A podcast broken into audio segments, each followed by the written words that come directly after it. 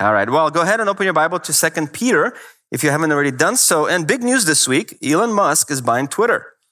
Who's happy about that? Raise your hand. All right, somebody got a clap right here. Yeah, Twitter, Musk got a clap. I like it. I'm a fan. Um, you know, in response to those that news, uh, there was an article called Elon H. Christ. Have you seen that? Anybody seen that? So this is an article. Obviously, it's blasphemous from a Christian point of view, but the article is trying to say, look at Elon Musk. He's successful with whatever he touches. He, he can give us uh, the electric car. He can give us SolarCity and everything else that he touches. Ultimately, he wants to make sure that we populate Mars. If you read his autobiography, that's, or biography rather, that's what it's all about. But this week, this is the big news because he's now going to be the defender of free speech. Aren't we happy? Elon H. Christ. That's all I want to say about that because it takes me to this connection. There are people in history, many people in history over the last couple thousand years who have claimed to be Christ. In fact, if you do a simple search online in the last hundred years or so, there's been 40 different individuals who have claimed to be Christ. Now we knew that that would happen, right? Jesus is the one who said, people will come claiming to be the Messiah in the future. That'll be a part of human history. And I don't want to go through all those individuals, but many of them are a part of the Christendom and the movement that is oftentimes called the health and prosperity movement. I mean, if you heard of that movement, health, wealth, prosperity movement. Okay. Many of those individuals are in that. Not all, but many of them are. And so just to kind of give you an understanding of the global impact of those kind of churches and those kind of ministries, I want to give you some statistics. In the United States, there are over 30 churches that have attendance in excess of 15,000 people on a regular basis. So 30 churches in excess of 15,000 people attend those churches. And most of them are in the prosperity movement. You probably have heard of Joel Osteen, right? In Texas, his church claims 43,000 attendees.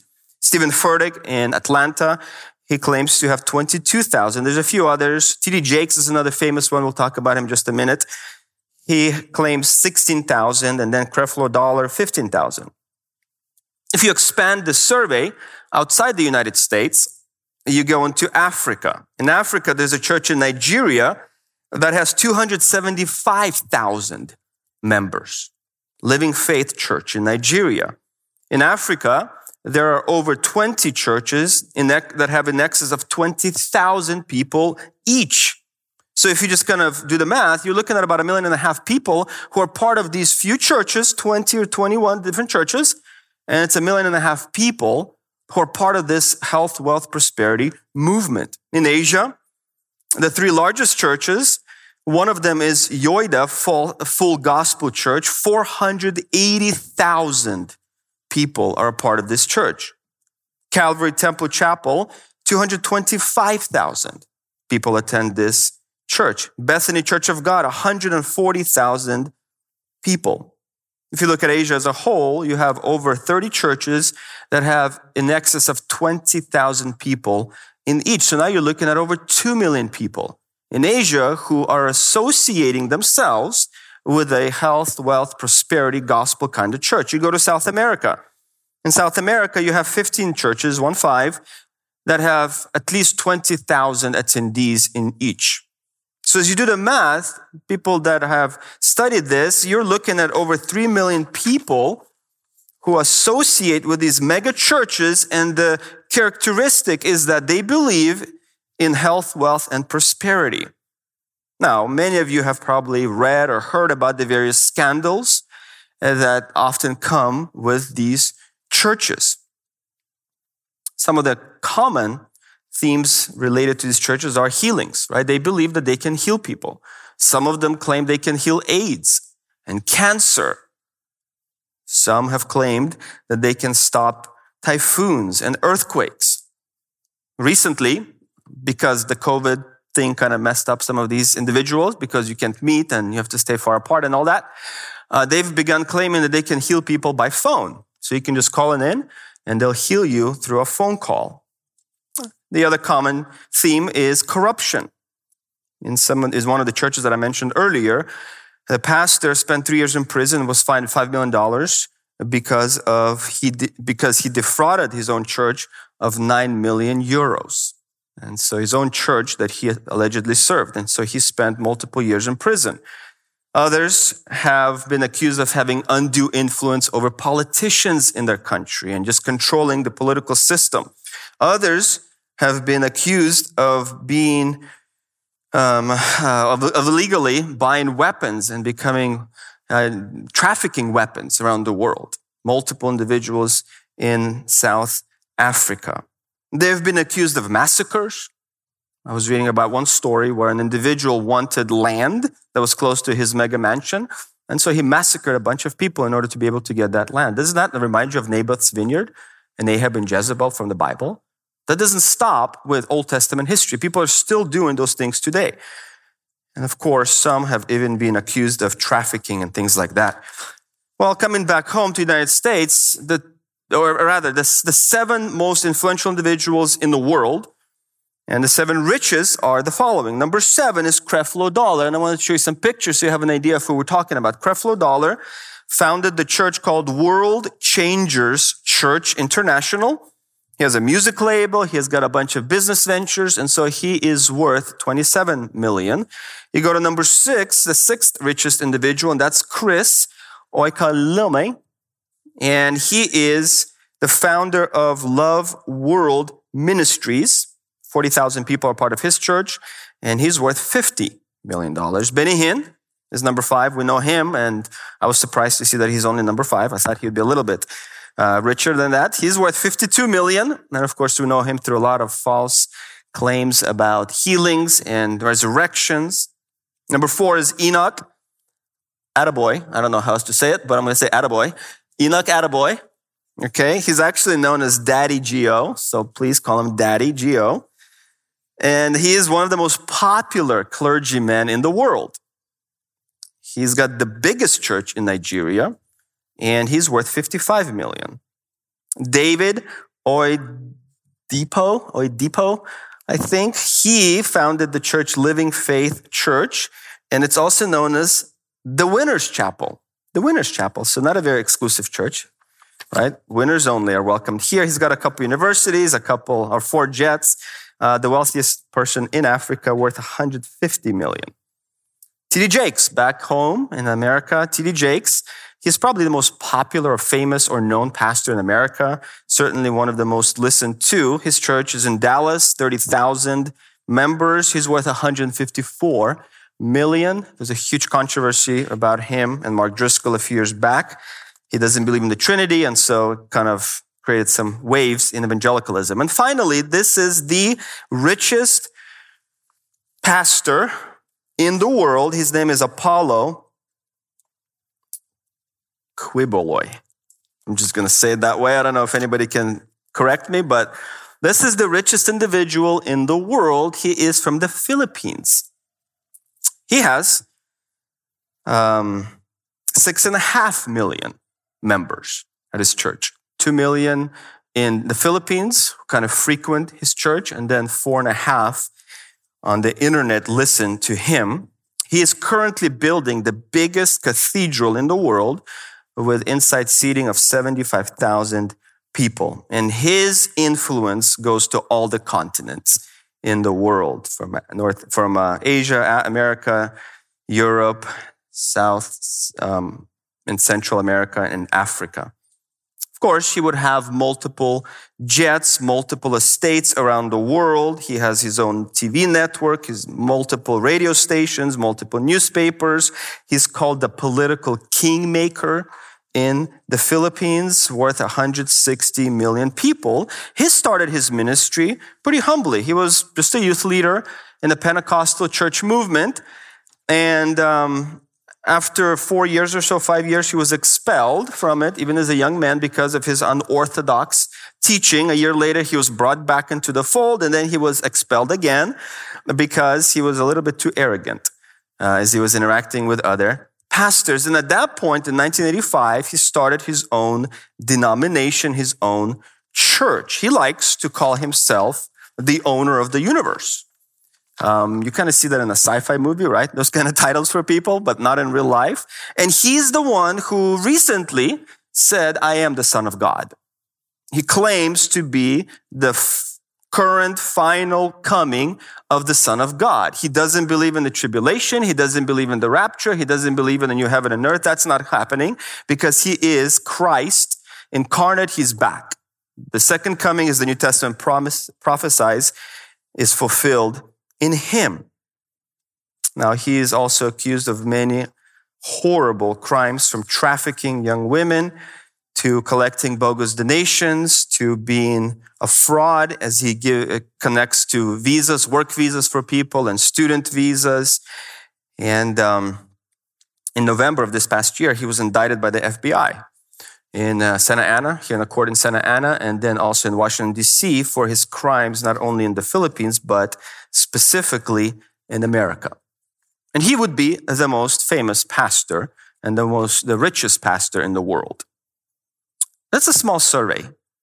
You can do a lot more research and you can find a lot more names and a lot more ministries that fall into this umbrella of people who claim to be Jesus people who claim to be the owner of the universe or the Son of God. And you begin to uh, evaluate those claims against Scripture, and we have to do that and ask the question is that true? Is that real? Can this person actually be the owner of the universe? Is he the return of Jesus Christ? You see, Second Peter chapter 2 is about these kind of individuals. We're going to do the whole chapter, so get comfortable. It's going to be an interesting study, but also hopefully a sobering study that I hope will help you in the future, wherever God takes you for the rest of your life. If He moves you from LA, if He moves you from this church, that you would be able to discern and evaluate the claims of the preachers in that church. And you'd be able to not fall for seductive teaching as millions and millions and millions of people are currently falling for those claims because they're seeking something that these individuals are promising, and we'll see a lot of that in the text, but they can't deliver. Just a quick summary for those who may not have been with us as we looked at the first chapter. Second Peter is all about living the godly life. That's the main point of the book of Second Peter. And Peter begins this letter in the first few verses by saying, you have everything you need to live the godly life. God has given you the power that you need. And at the end of the first chapter, as you heard last week, that power is in the word of God. And Abner is the one who made it very clear that God has given us his word that is more reliable than our experience, than our explanations, and more reliable than everything else in life. Our experience, our explanations, and our, and everything in our lives. And so we start by, Peter starts by saying, we have all we need to live the godly life, and ultimately that power resides in the word of God. And so he finishes the very end of chapter one by speaking of prophecy that is given to us by the Holy Spirit. And he juxtaposes that statement in the beginning of the next chapter by saying, there will come people who are going to pervert and twist that word of God. That's the link between chapter one and chapter two. While we acknowledge those who are truly Christ's, acknowledge that the word of God is inspired, that is given to us supernaturally by God, it is preserved for us, it has no errors, it is in, in, infallible, and it is inerrant and inspired. And yet people will show up and begin to take that word and build their ministries and their life claim and their life wealth on perverting that truth. And so, Peter begins in chapter 2 by saying, False prophets also arose among the people, just as there will also be false teachers among you, who will secretly introduce destructive heresies, even denying the master who bought them, bringing swift destruction upon themselves. Many will follow their sensuality, and because of them, the way of truth will be maligned. And in their greed, they will exploit you with false words. Their judgment from long ago is not idle, and their destruction is not asleep. So because people will come and pervert the word of God, Peter warns us, warns the believers in his time and warns us as those who need to pay attention and to need to be careful what we listen to. But remember, The overall point is godliness. So as we look at this chapter, what we're going to see is that what characterizes the individuals who are false prophets, false teachers, who pervert the word of God are characterized by ungodliness. And so by application, I think the way this relates to us is that we need to examine our lives. And if there's evidence of living the ungodly life, ultimately the question we need to ask ourselves is, am I a genuine follower of Jesus Christ? Because we'll see here that they also claim to be believers. They also taught the Bible as if they were believers, but their life betrays them. And Jesus spoke about that. By their fruit, you will know them. And so as we look at this chapter, don't just let this chapter be about Benny Hinn, about Creflo Dollar about Apollo or whoever else I mentioned or any other potentially uh, false teacher that you know. No, let this chapter by application be a self-evaluation. Am I pursuing godliness? Maybe I'm not involved in trafficking, young ladies. I'm not involved in arms deals. I'm not involved in building mansions for myself all over the world. But are you pursuing godliness as Peter calls us to? And so as we aim to understand this chapter, the warning against ungodliness can be understood in this way. First of all, there's the prediction about the ungodly. And that's in verses one through three that I just read. There's the prediction about ungodliness. If you look at some of the Old Testament passages, we understand, and they'll be on the screen, you understand that false prophets and false teachers existed in the Old Testament. In Micah chapter 3, verse 5, this is what we read. Thus says the Lord concerning the prophets who led my people astray. When they have something to bite with their teeth, they cry peace. But against him who puts nothing in their mouths, they declare holy war. Therefore, it will be night for you without vision and darkness for you without divination.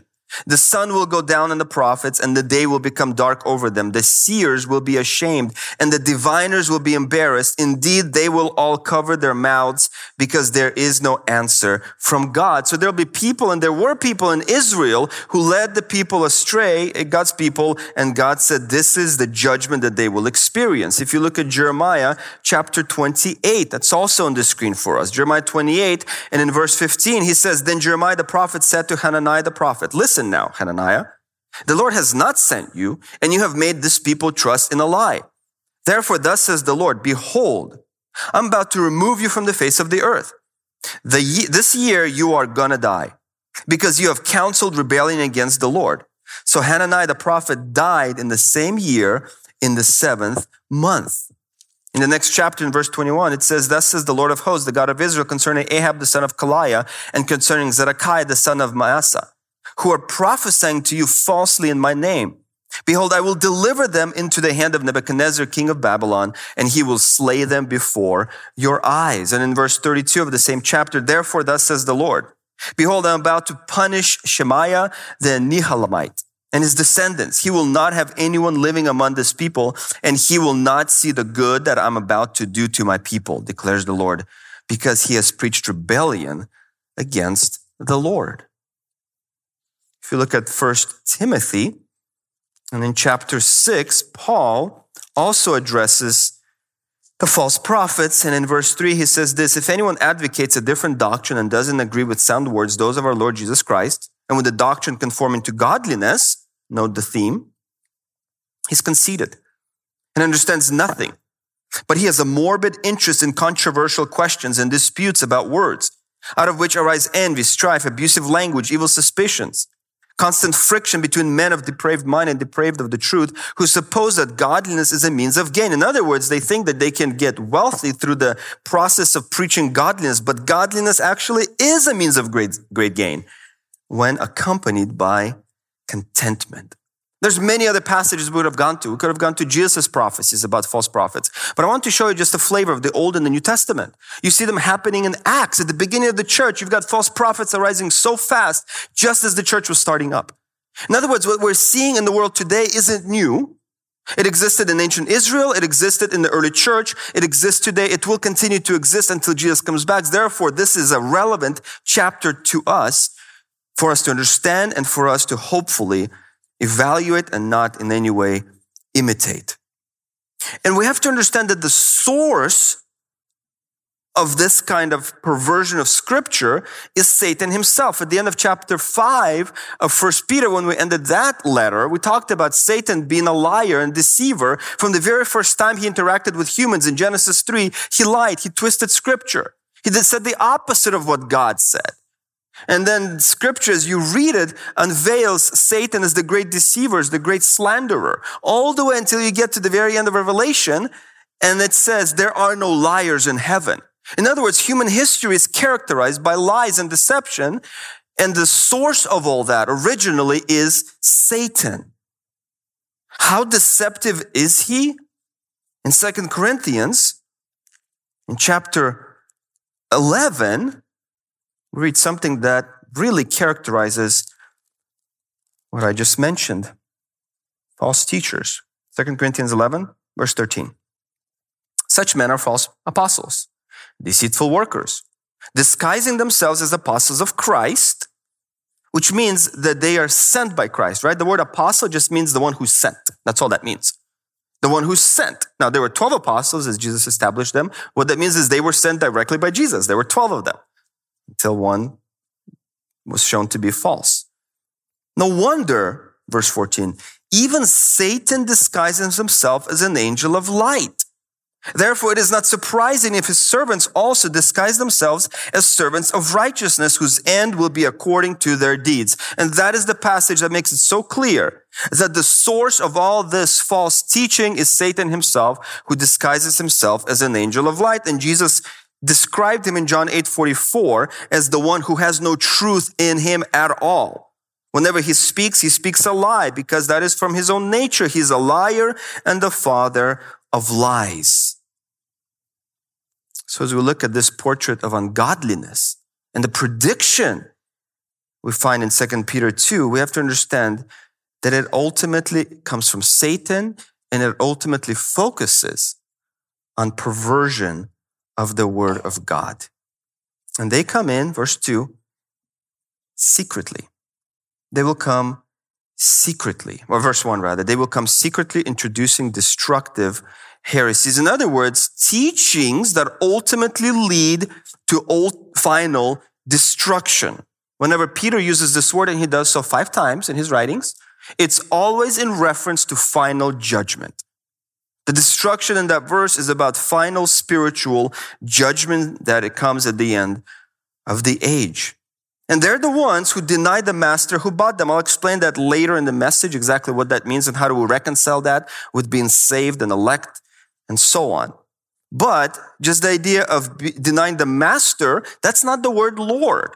We know the word kurios, right? Everybody knows, well, if you've been around church, you know the word kurios, right? Lord Jesus Christ.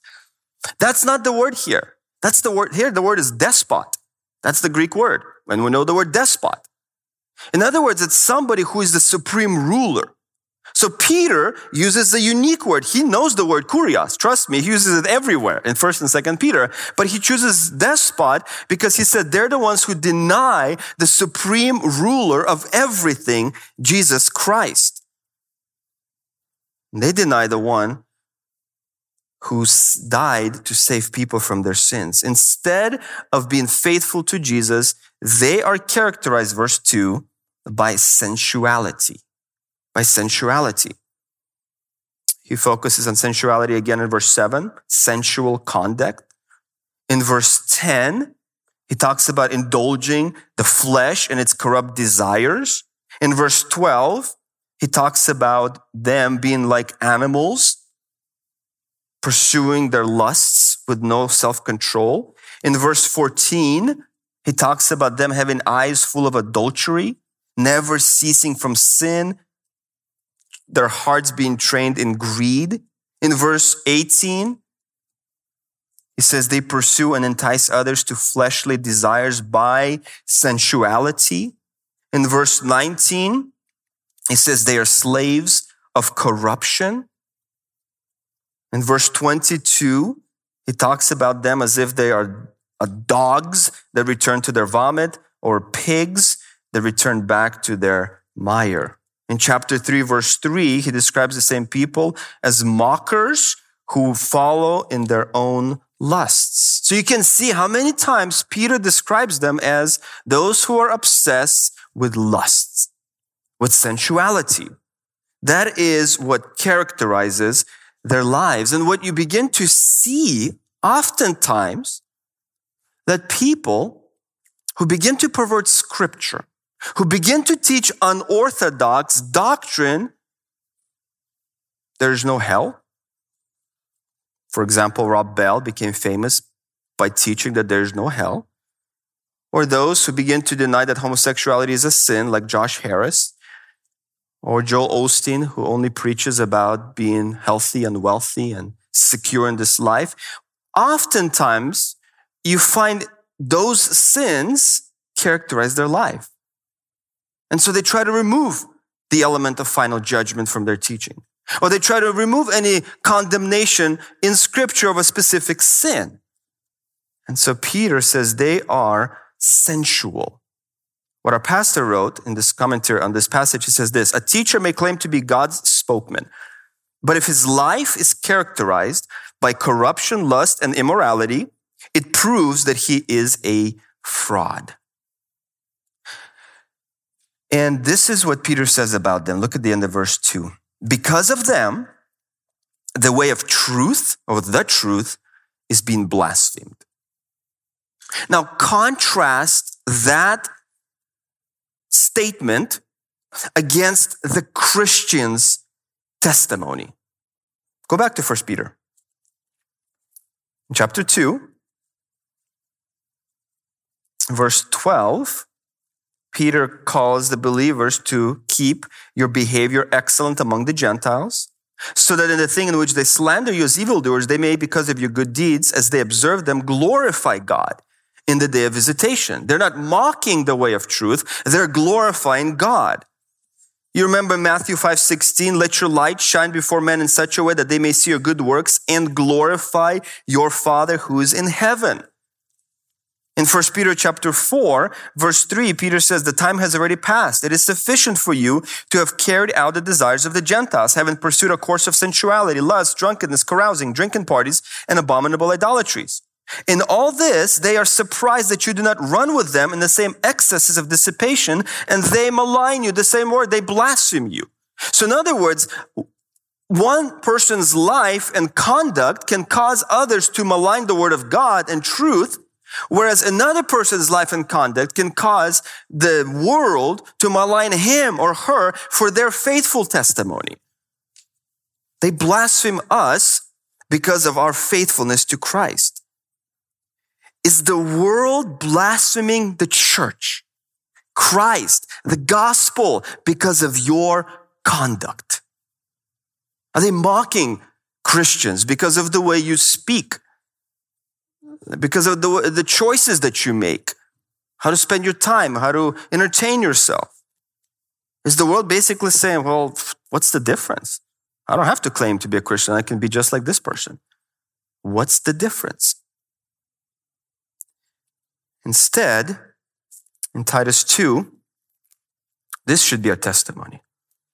In Titus 2, Paul says in verse 5, at the end of addressing women in the church, he says, You live a certain way, sensible, pure, workers at home, kind, uh, submissive to your husband, loving your children, loving your husbands, and so on. Verse 5, so that the word of God is not dishonored. And then you go to verse 8. He speaks to men in the church. And he says, You're supposed to be above reproach, sound in speech, so that the, opponent, the opponent may be put to shame, having nothing bad to say about us. And then in verse 11, he says, Now, in the context of work, generally speaking, you're supposed to be, verse 10, not pilfering, showing good faith in everything, adorning the doctrine of God, our Savior, in every respect. The idea there is beautifying the doctrine of God, the gospel. Your life makes the gospel beautiful. That's the idea there. So the false teachers solicit blasphemy against the gospel because of the way they live. The true believer solicits blasphemy against himself or herself because you're so different from the world. And we know 2 Timothy 3:12, all those who desire to live godly will be persecuted. And so Peter introduces these false teachers as those who are characterized by sensuality and also by greed in verse 3. In their greed, they will exploit you with false words. It's somebody who is covetous, characterized by envy. In verse 14, it says their heart is trained in greed. We'll talk about the meaning of that phrase in a minute. Whereas true followers of Christ are supposed to be not greedy, not covetous, not envious. And so they are greedy and they exploit you. That's the word for traffic. They traffic your soul. They live to make money off your soul as they lie to you, verse three, with false words. What happens to the individuals who profess to speak for God, but do so in order to get rich off of the people that they're claiming to serve? If you go to Ezekiel chapter 34, there's a description of individuals, false shepherds of Israel, false teachers. And this is how Ezekiel describes them. Chapter 34 in verse 2. God says to Ezekiel, Son of man, prophesy against the shepherds of Israel. Prophesy and say to those shepherds, Thus says the Lord of God, Woe, shepherds of Israel who have been feeding themselves. Should not the shepherds feed the flock? You eat the fat and clothe yourselves with wool, and you slaughter the fat sheep without feeding the flock. Those who are sickly you have not strengthened, the disease you have not healed, the broken you have not bound up, the scattered you have not brought back, nor have you sought for the lost, but with force and with severity you have dominated them. And then if you look at verse 8, here's the consequence. As I live, declares the Lord God, surely because my flock has been a prey, my flock has become food for all the beasts of the field for lack of a shepherd. And my shepherds did not search for my flock, but rather the shepherds fed themselves and did not feed my flock. Therefore, you shepherds hear the word of the Lord and judgment is imposed on them. So there were people in Israel who did the same thing Uh, that Peter warns about. In other words, there are people who instead of feeding God's people, traffic them, traffic their souls in order to get rich off of them. And Peter says back in verse three, their judgment from long ago is not idle and their destruction is not asleep. The idea is that God is not blind to what they're doing and God's judgment isn't dormant. It is not sleepy. It is alive. It is awake. It is waiting for the right moment to be poured out on the individuals who are living their life in this way in the church. One person said it this way perdition waits for them with unsleeping eyes. But that's a reminder for both sinners and saints that there is judgment coming. And we profess to know Christ. But do we by our deeds deny him? That's exactly what they were doing. So uh, Peter begins by saying is remember, people will come, false teachers, false prophets, and this is what they look like. And it takes us to the second point, and that is the portraits of the ungodly. So this is the prediction of the ungodly in the first three verses. Now we get to the portraits. Now the portraits is not about their characteristics. We'll get to that in our third point. This is all about God proving that verse three is true. He's prophesying future judgment, future destruction, but he says, let me remind you of history and that what I'm promising for the future has actually taken place in different shape and in different form in the past. And so he goes into the Old Testament and begins all the way back in Genesis chapter six. And this is what he says. God did not spare angels when they sinned but cast them into hell and committed them to pits of darkness reserved for judgment. So what we see in this judgment on the angels is that God doesn't care about your rank. The angels are the highest created beings. They're the loftiest. They're the most majestic of all creation. And God says, I don't care if the greatest creature sins. I'm not going to look the other way. I will judge no matter the rank. This verse takes us back to Genesis 6. And just as a refresher, this is what we find in Genesis 6. Came about when men began to multiply in the face of the land and daughters were born to them, that the sons of God, angels, saw that the daughters of men were beautiful, and they took wives for themselves, whomever they chose. And the Lord said, My spirit will not strive with men forever, because he also is flesh. Nevertheless, his days will be a 120 years. Then Nephilim were on the earth in those days, and also afterward, when the sons of God, again angels, came into the daughters of men, and they bore children to them. Those were the mighty men who were of old, men of renown. So now we're transplanted into the beginning of human history, into a period where the best reconstruction understanding of that passage, along with 2 Peter 2, along with 1 uh, Peter chapter 3, we talked about this last semester, and along with Jude, verses 5 through 7, where it seems that at the beginning of creation, not at the first, but before today, how's that? Sometime long ago, thousands of years ago, um, the angels saw beautiful women and they wanted to cohabitate with them. And they did. They took on bodies. We know from many places in scripture that angels can take on human bodies. They did. They cohabitated with them. They had a, a mixed race and God judged them. And we can find this even outside the Bible. These kind of traditions exist in other books written around the biblical times. And so God says, even when that happened, I didn't look away because they were angels. I judged them. And what did he do? Well, back in Second Peter, he says he committed them into hell, to pits of darkness reserved for judgment. Now, what that means is that they are in a temporary place right now, awaiting final judgment reserved for judgment suggests that they have not been finally and fully judged. Rather, they're somewhere in a pit, a pit of darkness in a place called hell. It doesn't matter how important you are, God will judge all sin. And Peter picks up a word from Greek mythology. The word is Tartarus. Because Tartarus was uh, a, a, term that reflected a subterranean place that is lower than Hades, a place for punishment for the worst of the gods and the worst of sinners in Greek mythology. And so Peter takes a word that was known to people in his time and says, you know of this idea that there's a place where the worst of the worst are held for final judgment. That is where God sent these individuals. Now, from our theological understanding of God's creation, God's judgment, it's hell. Hell is temporary. The eternal lake of fire is permanent. So nobody is in the eternal lake of fire today. It's there, but it's empty. Hell is being populated with people who die without Christ. And that is where the angels are being held. And according to Second Peter, it means that they are in the lowest part of this temporary holding place. And so now they're being held for judgment.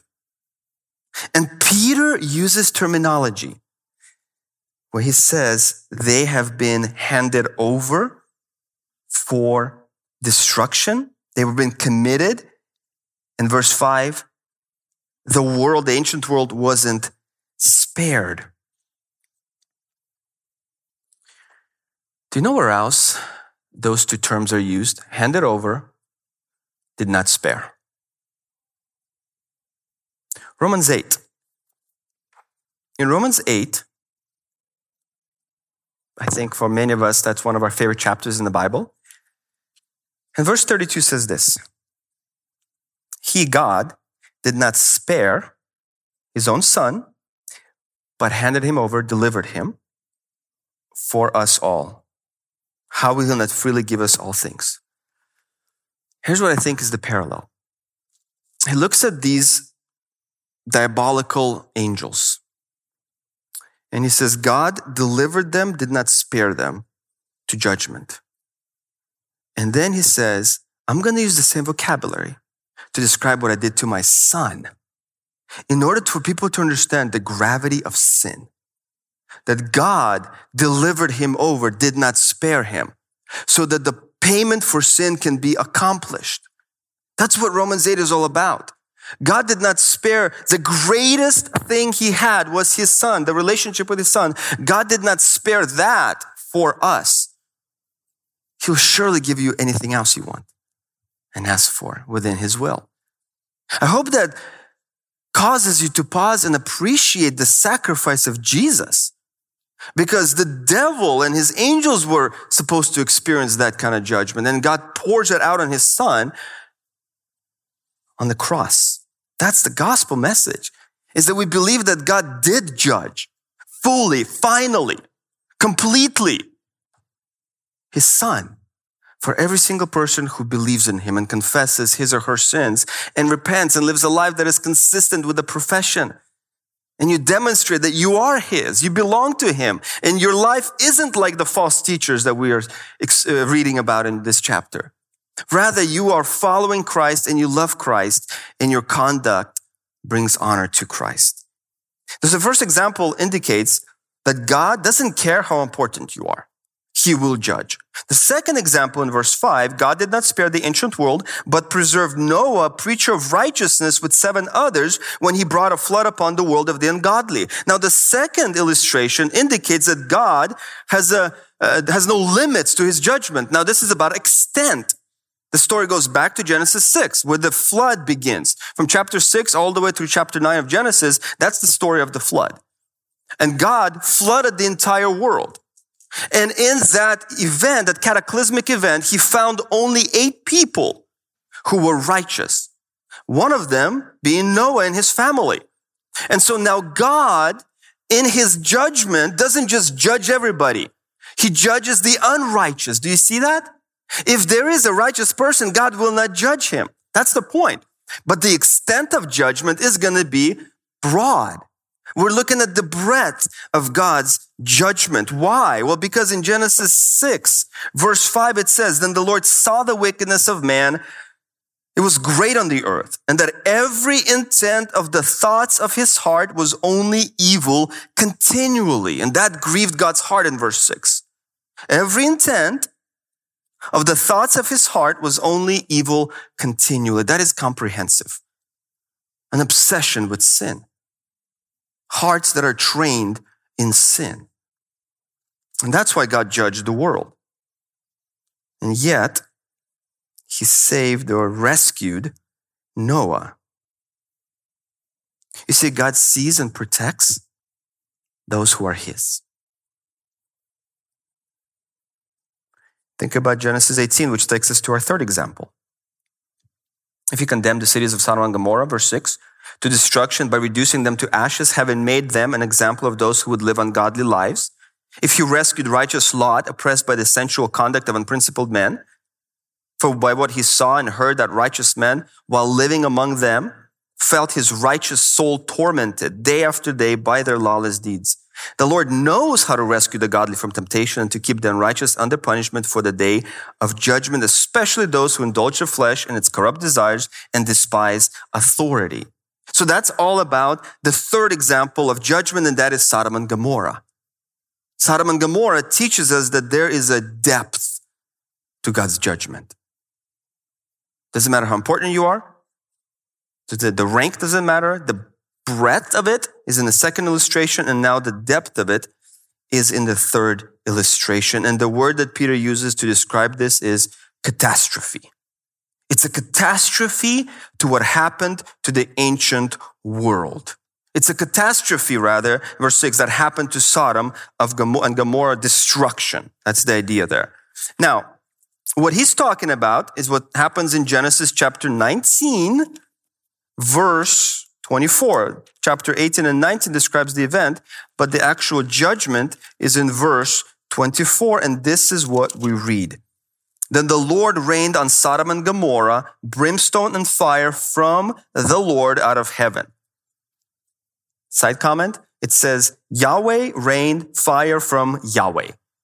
So, unless there is a split personality in God, we're talking about there are multiple persons in God, hence the Trinity discussion.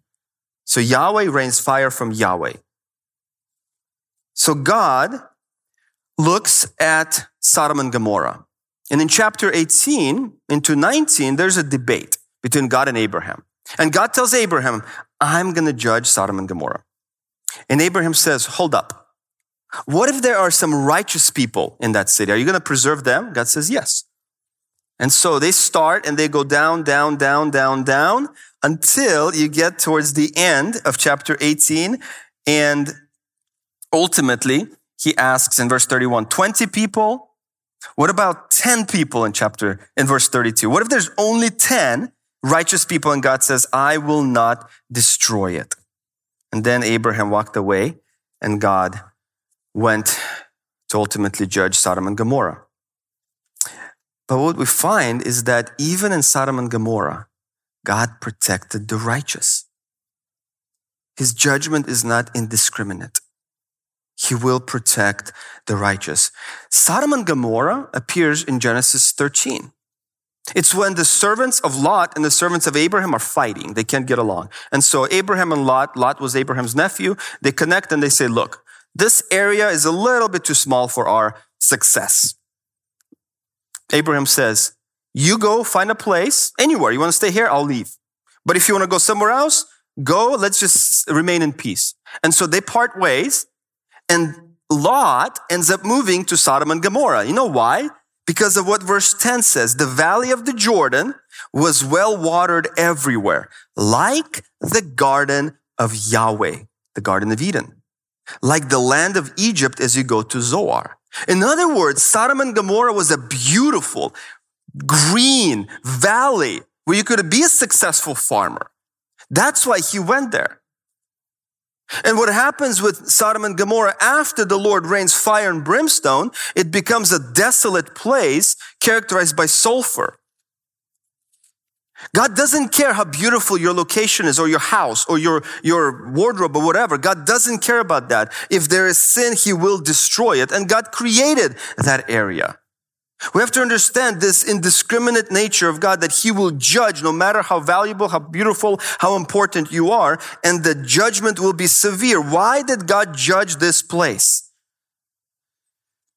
Because in Genesis 19:11, angels show up to rescue Lot from this upcoming judgment. Lot is stubborn. He doesn't want to leave. Remember, he lives in a place like the Garden of Eden. I think most of us would think twice, really? I mean, I don't want to go to Egypt. Come on, it's a bunch of desert. I like my little valley. They drag him out. But God wanted to judge Sodom and Gomorrah because the men in that city were homosexual and they saw the beautiful angels. And it says in chapter 19, they wanted to have sexual relationships with them. And in order to protect Lot from these individuals and the angels, the angels struck the men with blindness. And listen to this verse the obsession with lust, the lack of self control. The angels struck the men who were at the doorway of the house with blindness, both small and great, so that they wearied themselves trying to find the door. They were so obsessed with committing homosexual sin that they became tired trying to find the doorknob to open the door and get inside as they are struck with blindness. That's the sensuality uh, Peter is describing and is using that illustration to say God judges sin. But in that context, he sees an individual who is righteous. Three times it says that Lot was righteous. In verse 7 it says he was oppressed by the sensual conduct of unprincipled man. Verse 8 says his righteous soul was tormented day after day. And then he says he heard, verse 8, what he saw and what he heard. In other words, Lot did not isolate himself from his society. He lived in the society. He saw the sin. He heard the sin. It was like, uh, most likely he evangelized these individuals preaching repentance and righteousness. And three times God says he was a righteous individual. And his conduct was spiritual, was right. Now we know that Lot wasn't perfect, right? We know what happens after he's rescued. His wife turns into a pillar of salt and then he commits incest with his own daughters. So righteousness is not about perfection. It is the pursuit of perfection, but righteousness is finding your satisfaction in God as being declared righteous because you believe in Jesus Christ and his righteousness is imposed on you. It's given to you. It's applied to you. And now you stand righteous in Jesus Christ. And then your life of obedience demonstrates that you are wrapped in the righteousness of Jesus. It doesn't mean that you are perfect today. Lot wasn't perfect, and yet three times he's described as righteous. I hope that you see here that Lot was tormented. He was oppressed by the sin around him. He was vexed. If what's happening in our country today the immorality all around us, from the presidential administration to the local government here. If that doesn't bother you, that such immorality, such sin is being pushed on people through law, through consequences. There's a woman, a part of Grace Church, part of the Russian Bible study here, who was just um, basically fired from her job for refusing to read LGBTQ books to young children. They brought him in. She was supposed to read four or five of those books to children as she was a nanny in this huge corporation. And they said, same day, you're done. Unpaid administrative leave. We've been in touch with our elders, pastors, attorneys, trying to help her figure out what's next. But this just happened less than two weeks ago.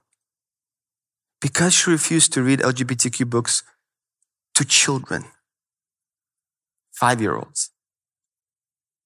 That's the society we live in. And if that doesn't bother you, I would say there's a problem with your understanding of righteousness and the standard of righteousness and what God expects of holiness versus what is sensual and inappropriate. Lot was vexed. He was tormented. I hope you are as well. And I hope that pushes you to pray and beg God to send Jesus Christ and establish the millennial kingdom. That's what I'm praying for. Get it done. I'm tired of waiting. I hope you are as well. But until then, we faithfully follow, we faithfully obey, we faithfully proclaim the gospel. But we should be uncomfortable with the immorality that is increasing in our society. That is the example that Peter chooses. Those three examples from the ancient world. And then it takes us to the profile of the ungodly people. And here's a summary statement on your screen. The profile of the ungodly in verses 10 through 19 is as follows. Lust, you can see all the verses. Next thing. There we are. You can see all the verses that talk about their lust. Greed, twice lies twice, ungodliness twice, lawlessness, unrighteousness, anarchy, arrogance, blasphemy. They tempt others. They are damned. They are hypocrites. They are enslaved to sin. That is a summary statement of the individual who is ungodly. And beginning with arrogance in verses 10 and 11, they despise authority. They do not tremble when they revile angelic majesties where angels who are greater in might and power do not bring a reviling judgment against them before the Lord. What he's saying is this, the humans who are obsessed with sin, who are ungodly, are so arrogant, so brash, that they're even worse than the angels because the angels don't enter an area where they're forbidden. There's an illustration of the archangel Michael arguing with Satan over the body of Moses. And he says to him, God forbid you, or God ultimately will stop you. Michael knew where his limits are, even with Lucifer. Humans who are sinners, verse 11, they think they're greater in might and power, and they revile. That's arrogance. That's pride. In Jude 8 and 9, a parallel passage to this section talks about them reviling angelic beings. They're brutish. Verses 12 through 13. They are like unreasoning, unreasoning animals, born as creatures of instinct to be captured and killed, reviling where they have no knowledge. In their destruction of those creatures, they also will be destroyed. Suffering wrong as the wages of doing wrong. They count it a pleasure to revel in the daytime. They are stains and blemishes, reveling in their deceptions as they carouse with you. So now they are like animals. They have no self-control. They just exist to sin. And they're obsessed with debauchery, reveling in the daytime. Listen to this quote characterizing the ancient Roman society. This is from our pastor's commentary. According to historians, pagan Roman society tolerated dissipation and revelry as long as it was done discreetly in the dark at night. But they frowned on it and disapproved of debauchery during the daytime when it was seen by everyone. Because of its public nature, such behavior was considered inappropriate even by Roman pagans. These professing Christians revel in pleasure in the daytime. That is how obsessed with the pursuit of lust they are. They just put it on display for everybody in the middle of the day. And in Romans 13, Paul speaks of something similar. Verse 12, he says, he says, the night is almost gone. The day is near. Therefore, let us lay aside the deed of darkness. In other words, Paul said, those are deeds of darkness. You don't commit those sins in the public, in the middle of the day. Let, them, let, let us let, set them aside and put on the armor of light. Let us behave properly as in the day. Even there, there's this principle. You do proper things in the middle of the day. Not carousing and drunkenness, not in sexual promiscuity, not sensuality, not strife, not jealousy. Put on the Lord Jesus Christ and make no provision for the flesh in regard to its lust. So that, that was the normal Greco-Roman understanding of what's appropriate, what's not appropriate. They are so obsessed with sin, they do things that even the pagans claim to be inappropriate. And so Peter just kind of exclaims this in disgust, verse 13. They are blemishes. They are stains. That is in contrast of what the church is. Remember Ephesians 5.27? When Christ will present the church without blemish, without spot, without wrinkle, completely blameless.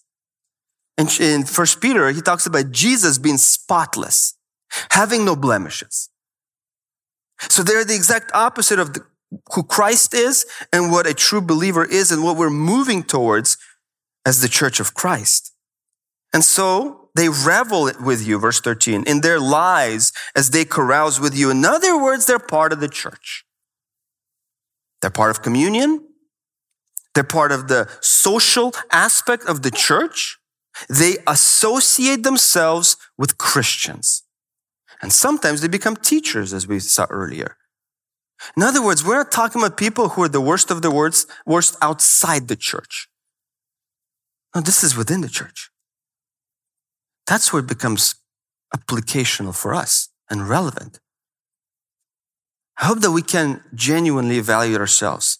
Do any of these things describe me? Am I obsessed with sin secretly? Is this what I'm doing? Is my heart trained in greed? Is that true of me in any capacity? Am I pursuing things that are forbidden? Am I expressing arrogance in any way? Do I not care about the consequences for my sin? If you keep doing it, you're ultimately saying, I don't care. That's the application that we should take from this passage. And so in verses 14 through 16, he says, Now they're also greedy. Their eyes are full of adultery. They never cease from sin. They entice unstable souls. Their heart is trained in greed. Greed like Balaam, verse 15, the son of Beor, who loved wages of righteousness. And he received a rebuke for his own transgression, for a mute donkey speaking with the voice of a man restrained the madness of the prophet. You remember the story from Numbers 22 to 25? Where Balak, an enemy of Israel, hired Balaam, wanted to hire him to curse Israel. And so he kept increasing the wages. Okay, if you curse him, I'll give you this much. Like, mm, not, not enough. Okay, I'll increase the payment. I'll increase the payment. They just kept increasing more and more. And finally, Balaam says, all right, let's go donkey. And so he gets on the donkey and starts moving towards the place where he wanted to curse Israel. And ultimately, God intervenes and stops him such that the donkey speaks and says, What are you doing? He starts beating it. Why are you beating me? And they have a conversation, which is also weird. But they talk about, Have I ever been unfaithful to you? Have I ever taken your place you never wanted to go? I've always been faithful. And he's like, Yeah, yeah, you're right. You have. He just cuts his back. Weird, right? But the example is that he was so obsessed with money that he was willing to break God's commandment to get money. That's greed. How far will you go because of your lust for money? What does God have to do in your life to remind you greed is a sin? Does he have to make a donkey talk? I mean, that's the idea. God will go into extreme measures to remind you this is sin and the consequences of that sin. And so these individuals have fully jumped into sin. They have trained in greed. The idea there is they've become experts. They've gone to school. This term is used all over the New Testament to talk about discipline, learning something, becoming excellent at something, mastering a subject. It's the idea of discipline yourself for the purpose of godliness. They are disciplining themselves in greed.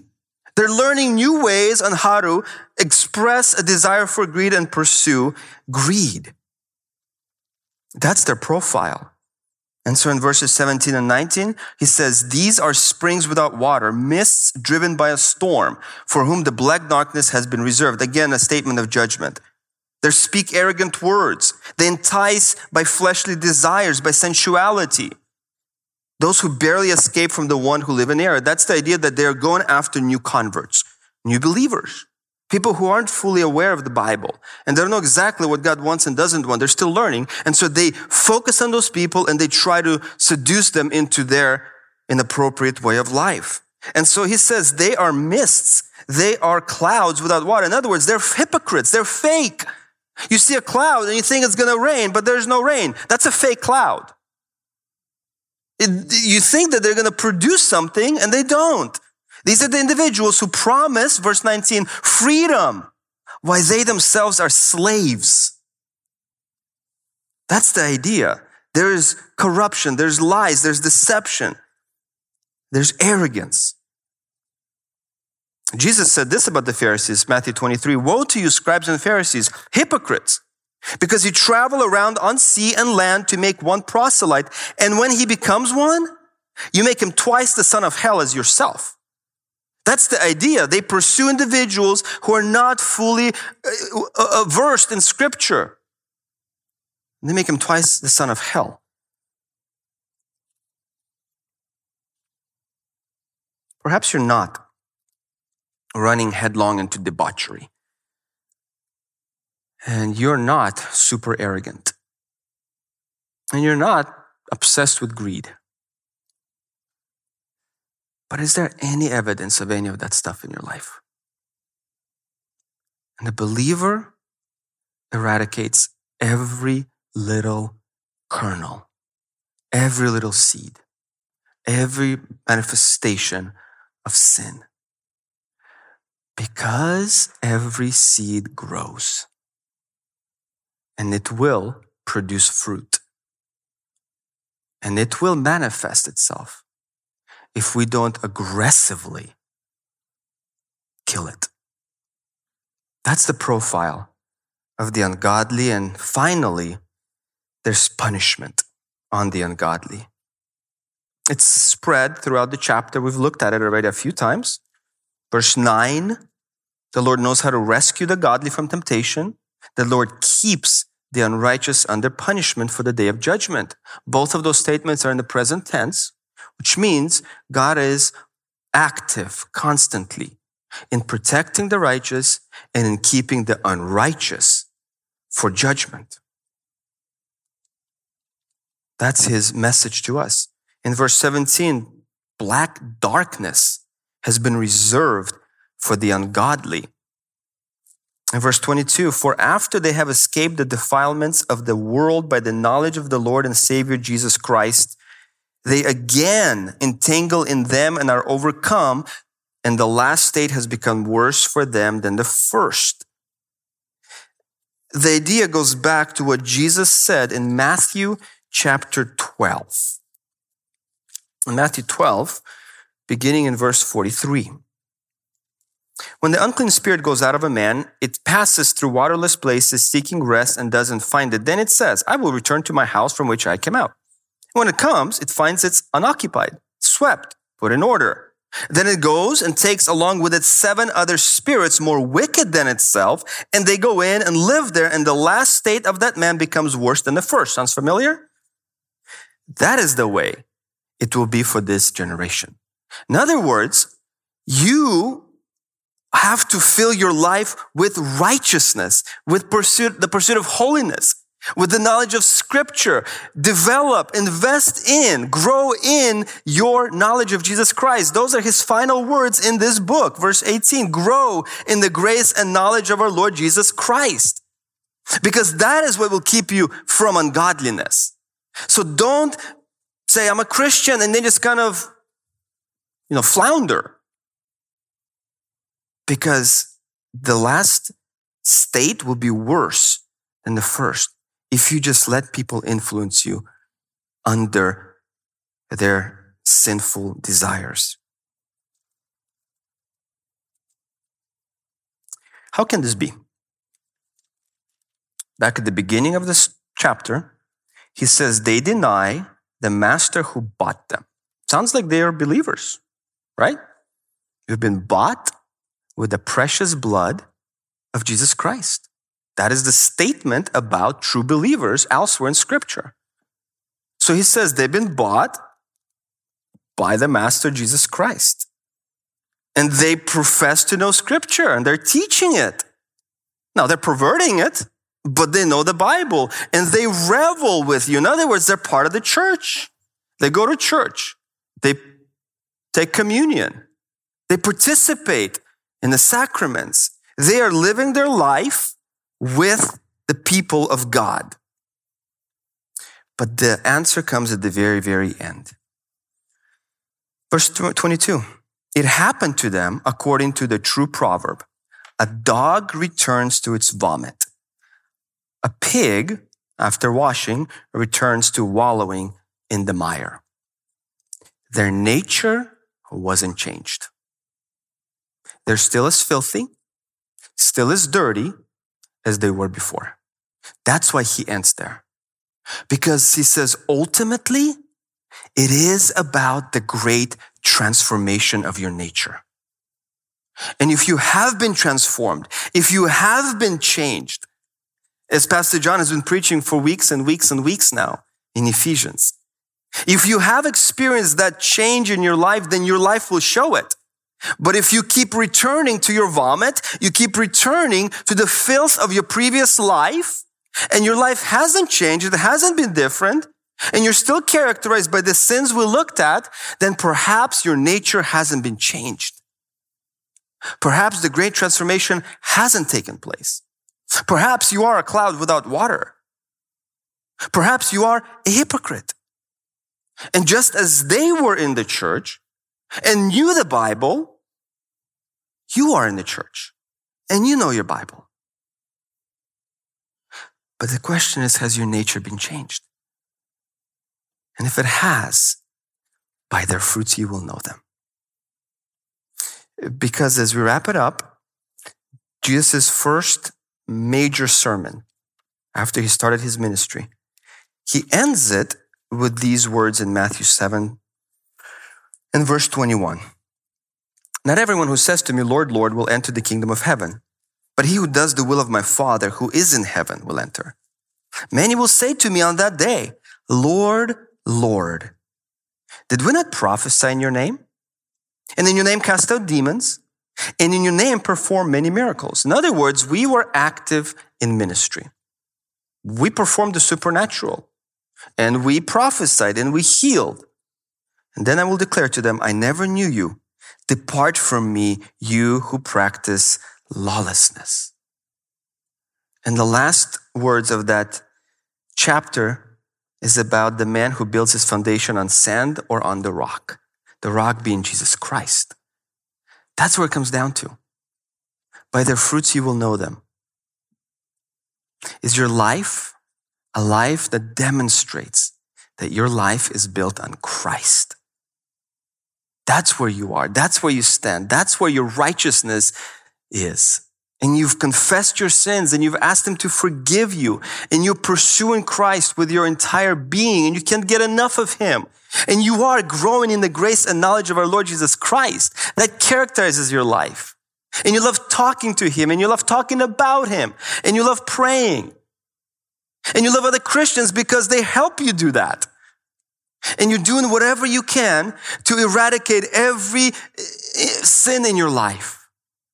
And you're not perfect. None of us are. If you ever thought this thought, John MacArthur is not perfect. None of us are. And he knows it. Ask him on Sunday. Because we're still pursuing. But there is evidence. And people can tell. And you can tell. And that fruit isn't just for the others. It's for you to know that I am His. And He's producing that fruit in you. There's a prayer from the Valley of Vision that asks Him to make this even more real in each of us. O God of highest heaven, occupy the throne of my heart. Take full possession and reign supreme. Lay low every rebel lust. Let no vile passion resist thy holy war. Manifest thy mighty power and make me thine forever. Thou art worthy to be praised with my every breath, loved with my every faculty of soul, served with my every act of life. Thou hast loved me, espoused me, received me, purchased, washed, favored, clothed, adorned me. When I was worthless, vile, soiled, polluted, I was dead in iniquities, having no eyes to see thee, no ears to hear thee, no taste to relish thy joys, no intelligence to know thee. But thy spirit has quickened me. That's the great transformation. Has brought me into a new world as a new creature, has given me a spiritual perception, has opened to me thy word as light, guide, solace, and joy. Thy presence is to me a treasure of unending peace. No provocation can part me from thy sympathy, for thou hast drawn me with the cords of love and dost forgive me daily, hourly. Oh, help me then to walk worthy of thy love, of my hopes and my vocation. Keep me, for I cannot keep myself. Protect me that no evil befall me. Let me lay aside every sin admired of many Help me to walk by thy side, lean on thy arm, hold, converse with thee, that henceforth I may be salt of the earth and a blessing to all. That's the right response to a chapter that isn't just about them. It also speaks to us.